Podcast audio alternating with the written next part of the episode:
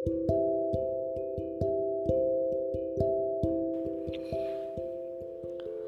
నేస్తాలు.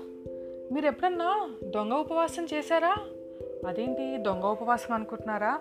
అదే ఉపవాసం అని చెప్తాము. కానీ ఎవరూ చూడకుండా టక్కున నోట్లో ఏదో ఒకటి వేసుకుని తినేస్తూ ఉంటాం గబగబా.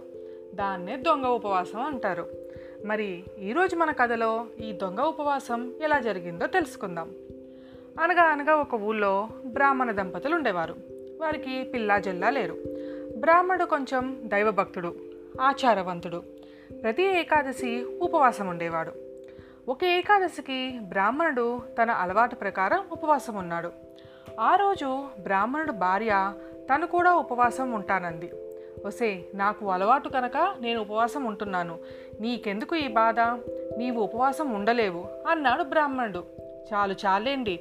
మీరే గామాలు మహా ఉపవాసం ఉండగలిగేది. నేను మాత్రం ఎందుకు ఉండలేను అడగక అడగక ఇవాళ అడిగితే ఇదా మీరు చెప్పేది. నేను ఏమాత్రం ఒప్పుకోను. ఏమైనా సరే నేను ఉపవాసం ఉంటాను అని పట్టుపట్టింది భార్య. సరే నీ ఇష్టం వచ్చినట్లు చెయ్యి. నువ్వు ఆకలికి ఆపుకోలేవేమోనని నీ మంచికే చెప్పాను. ఆ తర్వాత నీ ఇష్టం అన్నాడు బ్రాహ్మణుడు. బ్రాహ్మణుడు భార్య తను కూడా ఉపవాసం ఉండి తీరాలని నిశ్చయించుకుంది. ఆ రోజు ఇద్దరు ఉపవాసం ఉన్నారు. బ్రాహ్మణుడికి అలవాటు కనుక ఎప్పటిలాగే ఉండగలిగాడు. కానీ బ్రాహ్మణుడి భార్యకి మాత్రం కడుపులో చురుచురామని కాలుతోంది. అయినా పైకి మాత్రం బెట్టుగా తనకి ఆకలే లేనట్లు నటించసాగింది.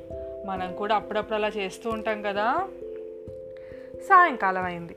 ఇద్దరు రోజులా ఉపవాసం ఉన్నారు కనుక పెందలాడే పడుకున్నారు. కొంతసేపటికి బ్రాహ్మణుడు నిద్రపోయాడు. కానీ బ్రాహ్మణుడు భార్యకి మాత్రం ఎంతసేపటికి నిద్ర రావట్లేదు. అవును మరి ఒక పక్క కడుపులో కాలుతుంటే నిద్రలా పడుతుంది. పంతానికి పోయి అనవసరంగా ఉపవాసం నేను ఉన్నాను ఎందుకున్నానా భగవంతుడా? అని అనుకుంది బ్రాహ్మణుడి భార్య ఎంతో విచారిస్తూ. అంతకంతకి ఆకలి ఎక్కువ అవుతూ ఉంది. బ్రాహ్మణుడి భార్య ఇక ఉండలేకపోయింది. కాసిని పచ్చిపాలన్నా తాగుదాం. ఇక నేను ఉండలేను. ఆయన ఎలాగో నిద్రపోతున్నారు కనుక నేను పాలు తాగినట్లు ఆయనకి తెలియదు కదా అనుకుంది.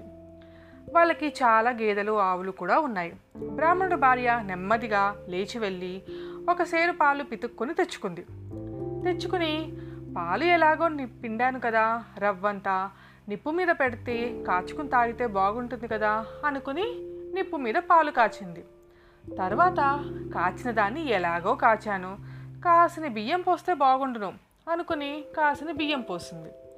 తర్వాత బియ్యం ఎలాగో పోసాను. కాస్త బెల్లం కూడా వేస్తే కమ్మగా ఉంటుంది అనుకొని ఒక బెల్లం అచ్చు తెచ్చి అందులో వేసింది. అంతటితో ఊరుకుందా? ఊహో. ఇంత చేసి దీంట్లో నెయ్యి లేకపోతే ఏం బాగుంటుంది? అనుకుని తన కడుపులో ఆత్రం కొద్దీ అక్కడున్న ముంతడు నెయ్యి అందులో కుమరించింది దాంతో గిన్నెడు వేడి వేడి పాయసం తయారైంది.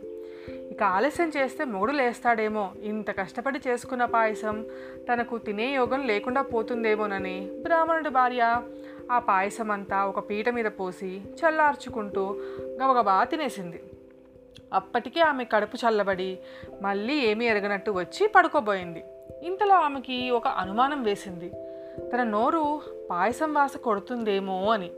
అంచేత అక్కడ పోక చక్కెర డబ్బాలోది ఒక పోక చక్కెర వేసుకుంది. పాయసం వాసన కొట్టకుండా. అయినా ఆమెకి ఇంకా గుండెల్లో బెదిరిపోలేదు తమలపాకులు కూడా వేసుకుంటే ఇంకా మంచిది. అసలు కొంచెం కూడా వాసన కొట్టదు అనుకుని అనుకున్నట్టుగానే కాసిన ఆకులు సున్నం రాసి వేసుకుంది. అప్పటికి బ్రాహ్మణుడి భార్యకి మనసు కుదుటపడింది.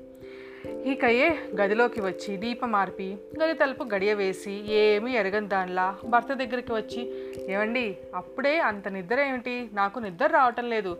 ఏదైనా కథ చెప్పండి అంటూ లేపింది. నిజానికి బ్రాహ్మణుడు నిద్రపోవటం లేదు. తన భార్య మొదట పాలు పితకటానికి లేచినప్పుడే ఆ అలికిడికి మెలకువ వచ్చింది. కానీ అప్పటి నుంచి కూడా నిద్రపోతున్నట్టే నటిస్తూ భార్య చేసేదంతా చూస్తూనే ఉన్నాడు. భార్య వచ్చి ఇలా అనేసరికి బ్రాహ్మణుడు ఇంకా నిద్రపోతున్నట్టే నటిస్తూ కళ్ళు నులుముకుంటూ అబ్బా చంపకే ఉపవాసం ఉండటాన? నీరసంగా ఉంది. నీకు నిద్ర రాకపోతే కూర్చో. నేను మాత్రం ఇప్పుడు కథ చెప్పలేను అన్నాడు. మీరంతా మరీ విచిత్రం అండి నాకు లేని నీరసం మీకెందుకు వచ్చిందేమిటి వేషాలు పోక కథ ఏదైనా చెప్పండి అని బలవంతం చేసింది బ్రాహ్మణుడి భార్య. అప్పుడు బ్రాహ్మణుడు అయితే చెబుతాను విను అంటూ ఇలా పాడాడు. కదా కదా కాటుక రాయుడు పీటెడు పాయసం నోటికి రాయుడు కడబుత్తడు బుత్తడు నెయ్యి గటుక్కు ఆకు అటుక్కు పోక పటుక్కు దివ్వెదిటుక్కు గడియ గటుక్కు నువ్వు అటుక్కు నేను ఇటుక్కు అని ఇంకోవైపు తిరిగి పడుకున్నాడు. ఇది వినేసరికి బ్రాహ్మణుడు భార్య తెల్లబోయింది. తను పాలు పితకటం దగ్గర నుంచి జరిగిందంతా భర్త కనిపెట్టాడని తెలుసుకొని మళ్ళీ నోరెత్తకుండా కుక్కిన పేన్లా తను నిద్రపోయింది. ఆ రోజు మొదలు బ్రాహ్మణుడు భార్య మళ్ళీ ఉపవాసం ఉంటానని అడిగితే ఒట్టు. బ్రాహ్మణుడు మాత్రం తన అలవాటు చొప్పున ఉపవాసం ఉంటూనే ఉన్నాడు. ఇది నేస్తాలు. చూసారా ఇవి వింటుంటే మీరు ఎప్పుడో ఇలా చేసే ఉంటారని గుర్తొస్తుంది కదా? మళ్ళీ ఇంకో మంచి కథతో రేపు కలుసుకుందాం. మీ జవిలి